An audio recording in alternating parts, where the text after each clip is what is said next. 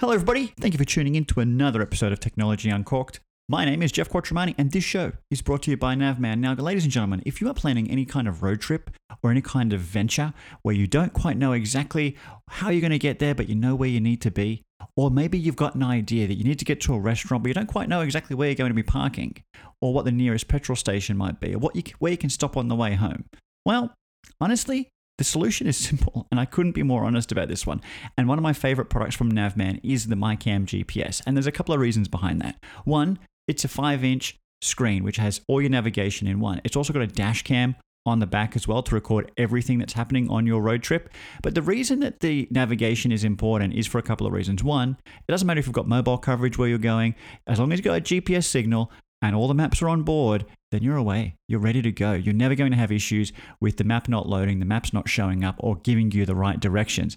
The other thing that I really think is important is that restaurant example. So, how often is it that you need to go somewhere and you know exactly where you're going to go? The GPS is guiding you, it's doing a great job of doing that. But then you think, hang on a minute, I need to find a parking station. What's the nearest one to the restaurant? Or on your way there, you're thinking, ah, I probably need to stop for some petrol. What's the nearest petrol station? It's one of the simplest things you can do on these Navman devices. There is a big button called Nearby. You press that, the categories are all there, and the categories are vast. You'll find a lot of different types of categories. Um, but for me, it's those simple ones. It's where's that parking station? Because I can't exactly park my car in front of the restaurant where there isn't even street parking. I need to put it in a parking garage. So the Nearby search for that is extremely handy. The Nearby petrol station, even better if you need it on the way home. There are so many reasons why a Navman GPS does make sense, and you really do need to have a look at the entire range. And the reason I love the GPS with the dash cam built in is it's that two in one device. It's one device you're plugging in and away you go. You've got that peace of mind that everything's being recorded in front of you and you're getting that navigation assistance at the same time. We're talking about a $299 product. That's a recommended retail price. As I always tell people, make sure you shop around and take a good look at the entire range, then head into store and make some decisions on your own. Touch, feel, look at the products, even put them next to their competitors. Pretty sure I know which way you're going to go, but head to navman.com.au and find your destination. Let's get on with the show. Ras imbras ma' Jeff Quattromani, multi-Australian minn Sydney. Tech expert Jeff Quattromani. Jeff Quattromani, thank you very much from Sydney. Jeff Quattromani is here. And now it's time to talk technology with Jeff Quattromani. Jeff Quattromani. Hello, everybody. Thanks for tuning in. What the heck? Let's talk tech. Find your destination. Wasn't that a good little way to finish that promo? I made that up on the fly. Now, good afternoon, good evening, good morning. Thank you for tuning in wherever it is in the world that you are listening to this show. Welcome. This is a safe space. You can say whatever you like. You can yell right back at me as you're listening to this show, and I unfortunately won't hear it. But if you do have an opinion, you can always reach me on Facebook, Twitter, Instagram, email, whatever you like, or you can even leave a public review, name and shame, how you feel about the show. What do you love? What do you not like? I'm always happy to hear them. One star or five stars. Don't stick yourself in the middle. Pick a side. Do you love it? Do you hate it? You know, you can reach me. There's so many different ways to do it. Now, today on the show, we've got a bit of tech news to get through. Netflix, Google, Family Link. Three things that are very different to each other, but I can't wait to tell you about them. And then we've got some big news around uh, Apple. Yep, it's a little bit of an Apple show. It's 50% Apple this week um, because they've announced new iPads and an Apple TV. Now, we're going to play a little bit of spot the difference in their new product announcements, but there is some exciting things worth talking about, and also some things that you could probably consider now in case you're in, in the market for a new iPad or a new Apple TV. Now, as always, we have opened a bottle of wine. Uh, not always. Sometimes it's beer, sometimes it's cocktail, sometimes it's just coffee. This is another one from Rewild. Uh, we spoke about them a couple of weeks ago. I had their Shiraz. This is their Merlot. This is a $9.99 bottle. It's cheap as chips. It's a very cheap drink um, for 750 mils of the good stuff. This is actually pretty good. Now, I, I had the Shiraz and I was kind of happy with that. I was fairly impressed. But this one, I would prefer the Shiraz, if I'm honest. Um, I like Merlot. Merlot's a little bit softer. Um, not everyone loves that, that sort of big, boisterous part of being a Shiraz. Uh, so this is, might be something a bit more smoother. I actually had this one mostly by itself, not necessarily with food, as I've opened this particular bottle, and I'm honestly enjoying it. Now, there is, for those who are interested in sustainability, uh, veganism, and stuff like that, this ticks all of those boxes. So if you're going to uh, a friend's place and they're vegetarian or they're vegan, or maybe they, they live in a hut and they wear those brown Hessian pants, this is the exact bottle that you should bring. They'll be very happy about it. But actually, if you brought it to a regular person's meal, they'll be just as impressed. And don't tell them the price because they'll think you're cheap. But honestly, it won't taste cheap. And that's got to be one of the biggest benefits here. Now, Let's get on with some tech. Now, first and foremost, Netflix. Speaking of cheap, uh, Netflix has announced a new tier. They have multiple tiers in their pricing structure. Uh, I think I spoke maybe a couple of weeks ago about the fact that I've changed where I sit when it comes to Netflix. And the big thing that I've done is I've downgraded. I've downgraded from the big dog 4K plan and I'm now on the more basic plan. Um, I want high definition. I'm okay if I don't get 4K. Um, but at the same time, I don't watch enough content on Netflix to warrant having to spend that extra amount of money. I'm not streaming on multiple devices, so that's not a factor. But if you want to go even cheaper than that, this new tier is called Basic with ads. Now, it launches November 4th, so get excited if you're really looking to save some money in this tight space that we're all living in. This will cost you $6.99 per month. You will receive ads before and during your Netflix shows, meaning you might be spending up to five minutes per hour watching ads. That's what Netflix is telling us. Now, they've also got a content limitation as well. Now, this is interesting. They say it's temporary.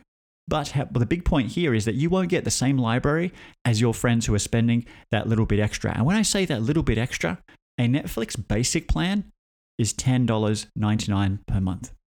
So at $10, you're going to get all the bells and whistles, just the quality is reduced, but no ads, and all the content. Um, but if you want to save $4, that's going to be how you do it. Now, the big thing I'm going to tell you here is one thing. Um, $6.99 is the same price as Amazon Prime. Amazon Prime, you get videos, you get music, you get a selection of ebooks. You also get free shipping across the Amazon Prime products. And that's for the same price. Now, when I say you get Prime Video, you get Prime Video in 4K. You get the multi devices. You get it all, no ads, none of that sort of gizmos. And Netflix is thinking that you're going to want to save $4 per month and you're happy to sit through five minutes per hour of ads. You tell me, does this make sense to you? I was interviewed by someone um, about this on the day it was announced, and I said if the $4 saving per month is really what's going to save your life or save your bank balance, then you really need to reprioritize some other things in your life. Because if $4 per month, we're talking about $1 per week, if that is the difference that you need to make in your life to be comfortable, I think we've got another problem we need to talk about. So that's what Netflix is doing. It launches November 4th. If you're looking to save some money, I just recommend you look at the other pricing tiers instead of that $22 a month one. There are other variants along the way before you get to ads, less content, and poorer quality. So something to be considering, I think, at that point. Now, I said we would talk about Google, and the reason uh, behind that is because of Family Link. Now, Family Link is a service, it's, it's the parental control service that goes onto Android devices that are in the hands of your children. And I use this, I think it's a fantastic tool. Um, it basically means that if your son or daughter has an Android device, you can install Family Link on an iPhone or an Android device, and you can then manage that device. You can manage the experience on that device. You basically set up their own Gmail account, and then from there, you can link it to your own Gmail account and from there, you can start to really make some changes. And that could be just simple things how much screen time they're allowed to have per day, what applications they're allowed to use, what functionality on the device they're even allowed to use as well.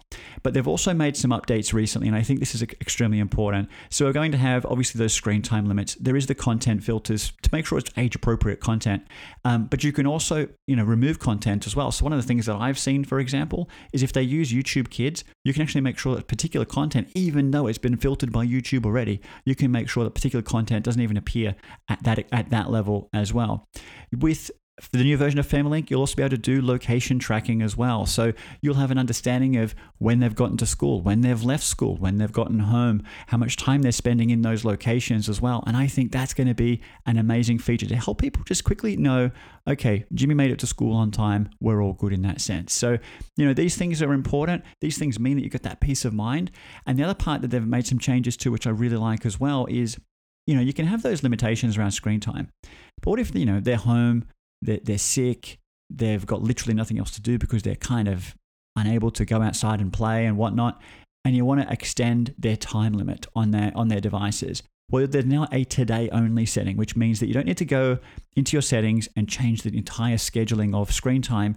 You can actually say, you know what, just for today, we're going to increase you by an extra hour and it overrides it and it's just for that day. So you don't need to go back in again and make changes. You can sort of set and forget these today only um, situations. So I think that's a really nice feature. Another thing that they have added as well. But you know that breakdown and the reporting that you can now see on the new screen looks much better as well. The amount of time that they're spending in particular applications, the type of activities that they're up to on their devices, it just creates this beautiful transparency between you and your kids to make sure you have those conversations. So anyway, if you're son or daughter has an Android device, and that would probably make sense a lot of times as their first smartphone, only because the cost of entry on an Android device is so much less. I can totally see why people would absolutely go and do something like this, and it works really, really well. Okay, check it out. Head to uh, I guess it's on Google, but type in Family Link, and you'll be able to read all about the the latest changes. Um, the short link I've got in front of me is g.co slash Family Link. Now, let's talk about data again data breaches, uh, it seems like the topic of the month. I feel like it's really what's keeping me very busy from a, uh, a media standpoint. But we've kind of talked until the cows come home about the Optus thing. I honestly feel like Optus dodged the biggest bullet on the planet when it comes to the fact that the hacker claimed, or the claimed hacker, I should say, says that they deleted all of the data and it was gone. As if Optus somehow struck gold with the most guilty hacker on the planet who had a sense of realization and decided to do them a favor in that respect. Maybe. But then we heard about Medibank. Now, I'm a Medibank customer, so I received uh, communication from Medibank before I heard about it in the media. And the communication was very clear. They said that they had a, data, a cybersecurity breach, and they mentioned that certain systems were shut down immediately to prevent further intrusion into their systems. And they also said that they were working with cybersecurity teams and others to see how deep the impact could be from a cybersecurity perspective.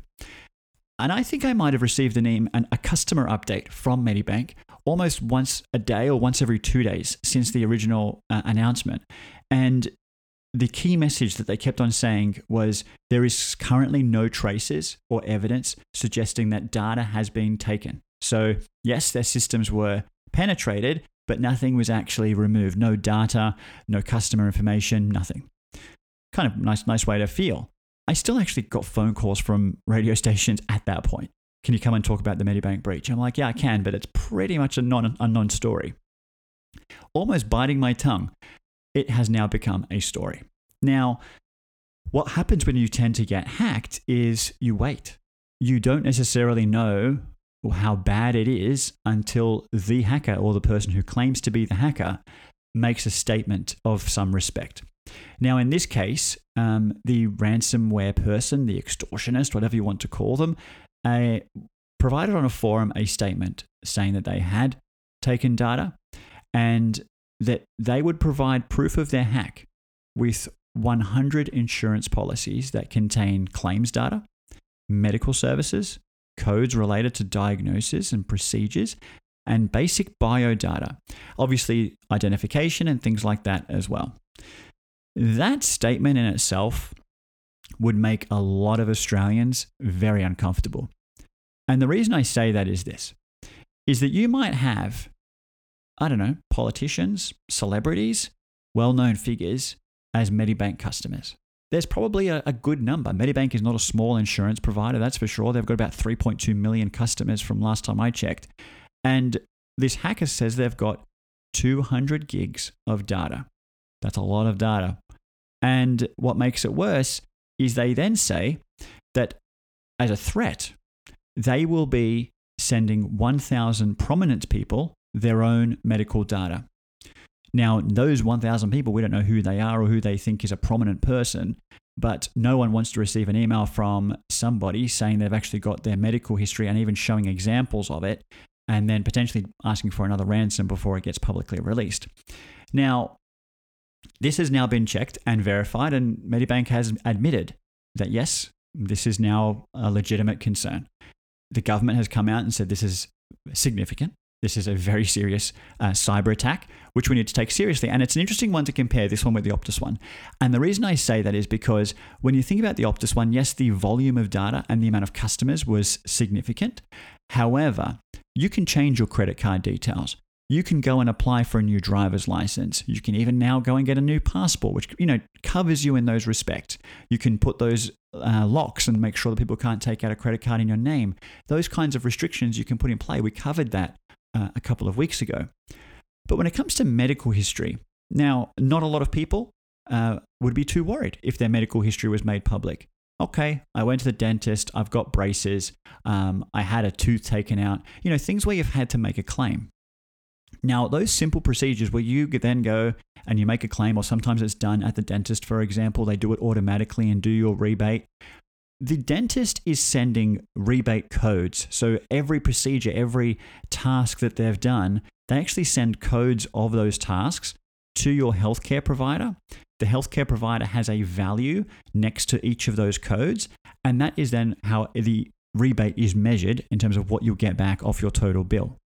Now, when it comes to a hospital setting, though, yes, it's still managed internally by the hospital. However, the procedures are infinitely dictated by the codes as well.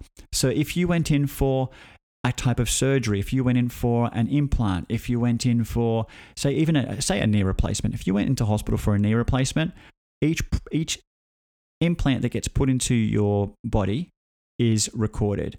Those implants are then sent back as a code to your healthcare provider for the rebate of the device, the medical device. And there'll be other components that would be added into that as well. Now, the reason I say that this is where th- the water gets a little bit murky is because you might be somebody who's well known and you may have had some type of surgery, maybe gastric banding. Maybe you've had a cancer diagnosis that you've been trying to deal with quietly. Maybe you've had um, obviously, if you think about the fact that when you go to hospital and you give birth, if we're giving birth in a private hospital, any kind of complications or surgery that may have needed to happen as part of that would also be part of a potential rebate, meaning Medibank may have those kinds of details. There are so many different things that you can imagine happen, which from a medical perspective, that some people would want to keep private. So if you were somebody who had an issue, maybe went to rehab, and maybe there was a particular rebate that Medibank supported on that, um, you don't know. Anthony Albanese, for example, I'm pretty sure he looks like a pretty normal, healthy guy. But if suddenly it comes out that he's been dealing with a particular disease or he's been he's been suffering from something and as a result it's exposed in a Medibank breach because he's a Medibank customer, you can imagine the on-flow impacts from that. So I think people are going to be more nervous about this data getting out than potentially they would have because obviously there's an inconvenience with the Optus data, but it's not necessarily completely unable to be overcome.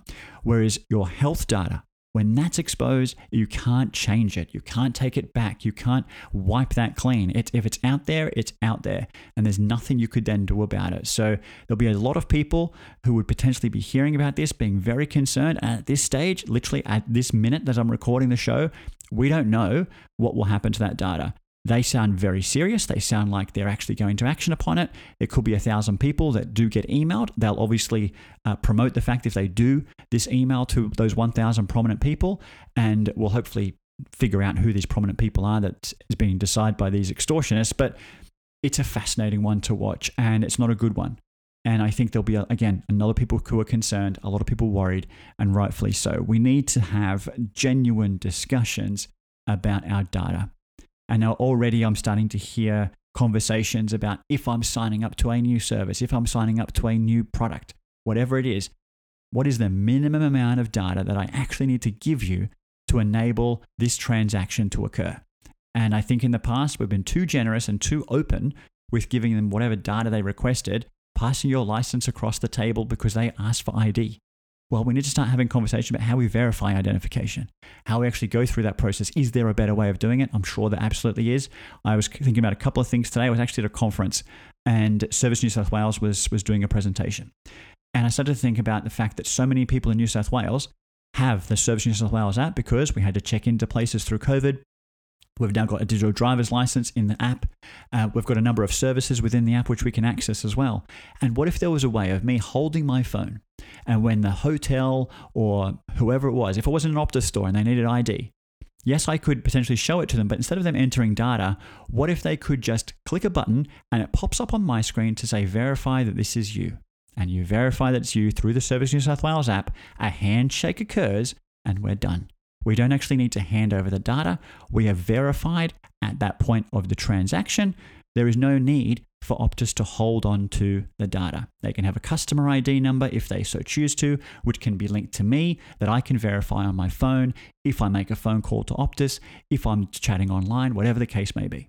So I think there are multiple ways of doing it. Uh, it's something I was thinking about a little bit today.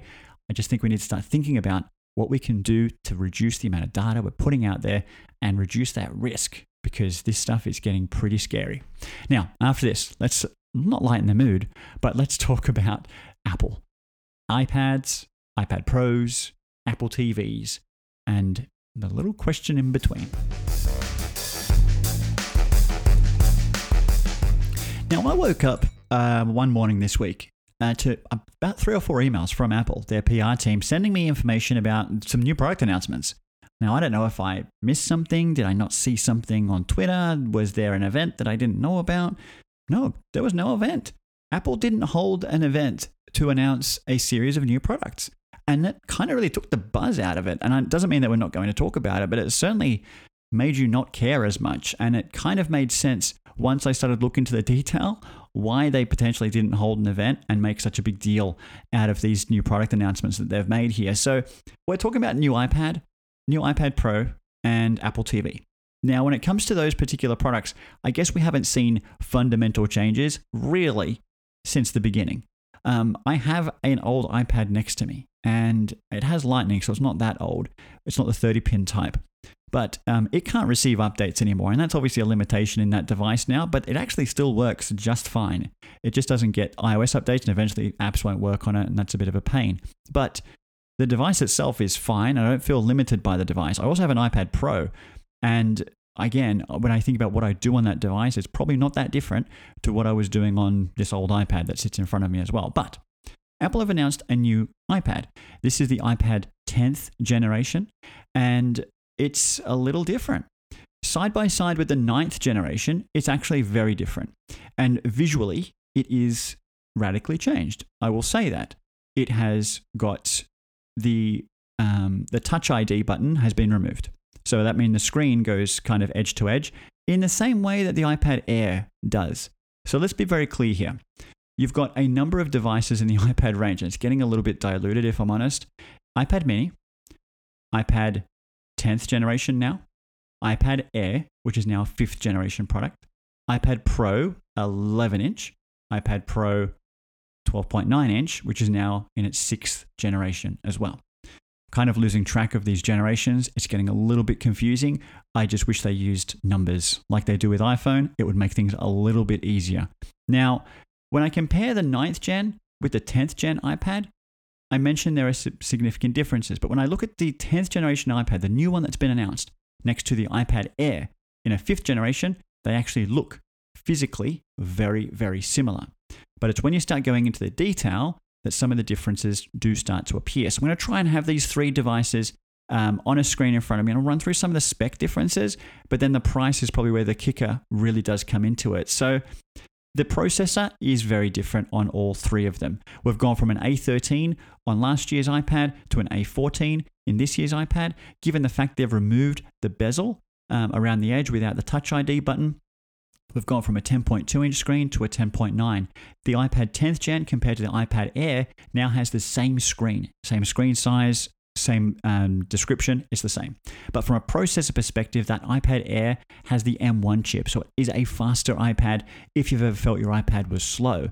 So the A14 in the new iPad is interesting. It's got a 12 megapixel camera, which is an upgrade from last year's 8 megapixel camera.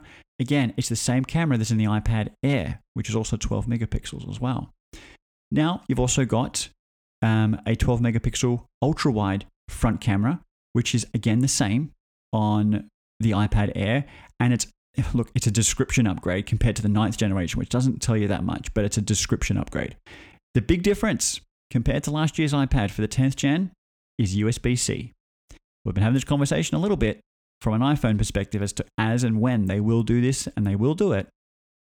But now the iPad is USB C, and it's effectively USB C almost across the board now. If I just quickly flick to, yep, iPad mini, USB C, iPad Pro, USB C, all iPads, all new iPads are now USB C devices.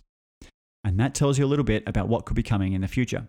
It's now a 5G iPad. The previous years was 4G. The iPad Air has already been a 5G device. So again, we're kind of par on par in a number of factors. Now, I mentioned that the Touch ID button has been removed from the iPad this year. However, they've actually added Touch ID into the power button, something that is already on the iPad Air. And it's actually something I hope Apple does with their iPhone at some point because I love Touch ID. I used to certainly love it. Having it built into the power button is the most it's just a genius level of convenience to do that. And I hope that that does happen. If they're never going to do under screen display um, fingerprint sensor, fine. Do it in the power button. A lot of people would be very impressed and happy. Base storage, 256 gig, can't complain there. Works with the Apple Pencil, um, can't complain there. That's the, literally the same across the board. But where things start to get different is this, guys. The iPad 9th gen, which is the one with the thicker top and bottom, which has the little home button, the Touch ID button, right? That one is a $549 iPad at base level storage. At 64 gig, $549, okay? The 10th gen iPad, which has the, you know, the thinner bezels without the, without the button on the front. I'm trying to find a way to really describe these properly. The 10th gen, the upgraded version, is $749. And then the iPad Air, the one that we described was almost par on par with the new iPad, however, it has the new processor, the M1 chip, is 999. So you look at this broad spectrum of devices, and you can still buy last year's iPad, by the way. And we'll talk about that in a second. But it's almost twice the amount of money on the 9th gen iPad, but it's an extra $200, $250 on top of this year's iPad to buy the iPad Air. It's a little confusing just for that extra processing power, which I actually don't think the majority of people would notice. So I think if you're in the market for a tablet today and you wanted to buy the latest iPad, the 10th generation is the one you would get at 749 because it looks just like the iPad Air. It has almost all the same specifications except for that little faster processor, and you'll save a little bit of coin along the way. You can go up to 256 gig, as I mentioned. They do come in a 5G version or just Wi Fi. When it comes to weight, um, you know, we're talking about increments of increments here. 477 grams for the 10th gen. Yes, it's lost 10 grams over the 9th gen. Um, and the iPad Air is another 10 grams lighter again. But they're such small increments. We're talking about half kilo devices here. Your arms will absolutely take it. Now, the reason I'm quickly going to mention the 9th generation again is because I mentioned it's 549. However, it's actually gone up in price on the Apple website. After they announced the new iPad, the 10th gen, the 9th generation went up in price. Now, this is last year's iPad has gone up in price despite being superseded in the same year. Not a very common thing you would usually do. Most products, after they've been superseded or you know replaced, are discounted. Now, here's the here's the kicker: Officeworks, Harvey Norman, even on Amazon, still sell them for around that 479 mark. So if you wanted to buy an iPad and you wanted to save some coin, $479 will get you last year's iPad. Yes, it's got the home button on it, but it's an iPad. It will still do most of the things you want it to do. It will still get most of the updates that you want it to get, um, and it should at least have another three or four years left in its in its running time. So it's funny to me that Apple's done that on their website, and I would imagine those prices will start to trickle down into retail. So I'm telling you, it's four seven nine on Amazon. I'm telling you, it's four nine seven at OfficeWorks, and it's four nine nine at Harvey Norman. I don't think that price will stay like that forever. So if you're in the market for an iPad, you want it to be less than 500 bucks, you can do that today the 9th gen iPad is going to be at that price. I still can't understand why the price has gone up by at least $50 um, in these respects. It's very, very strange from an Apple perspective to do this. And I just had to call that out because it was a weird discovery along the way. Now, I mentioned as well there is a new iPad Pro. Now, the new iPad Pro has all the bells and whistles to the point that I actually can, can configure it to be a $4,000 tablet. It's possible to make this a $4,000 tablet. 12 inch device. It comes in 11 inch as well, as I mentioned. It starts from $13.99 for the 11 inch. The base model for the 12.9 inch is $18.99. We're not talking about a cheap device, but Storage starts at 128 gigs, so you do get double the storage of, say, for example, the iPad Air, which is a 999 device, and it can go all the way up to two terabytes of storage in your iPad. I don't know what people are doing on their iPads that you'd ever need two terabytes of storage, but if you really want it, you can go and get it. Comes in Wi Fi or uh, 5G as well. I have an iPad um, Pro and I, I like the screen size. I do. But I don't think I could justify spending this kind of coin on an iPad just because the screen is bigger. In my in my opinion, you get the iPad 10th gen and you just make a plus version. You just make a 12 12.9 inch version. I don't care if it hasn't got the world's fastest processor or it doesn't have a terabyte or 2 terabytes of data, but just a bigger iPad is a really nice thing to have. It's just a shame that you have to spend so much money on these pro you know specifications and things like that to get that larger screen real estate. So, you know, you can go and get an iPad Pro. You can go and spend up to $4,000 if you really want to. It's available from next week. You can put your pre order in, sell a kidney, whatever it is that you need to do to go and get there.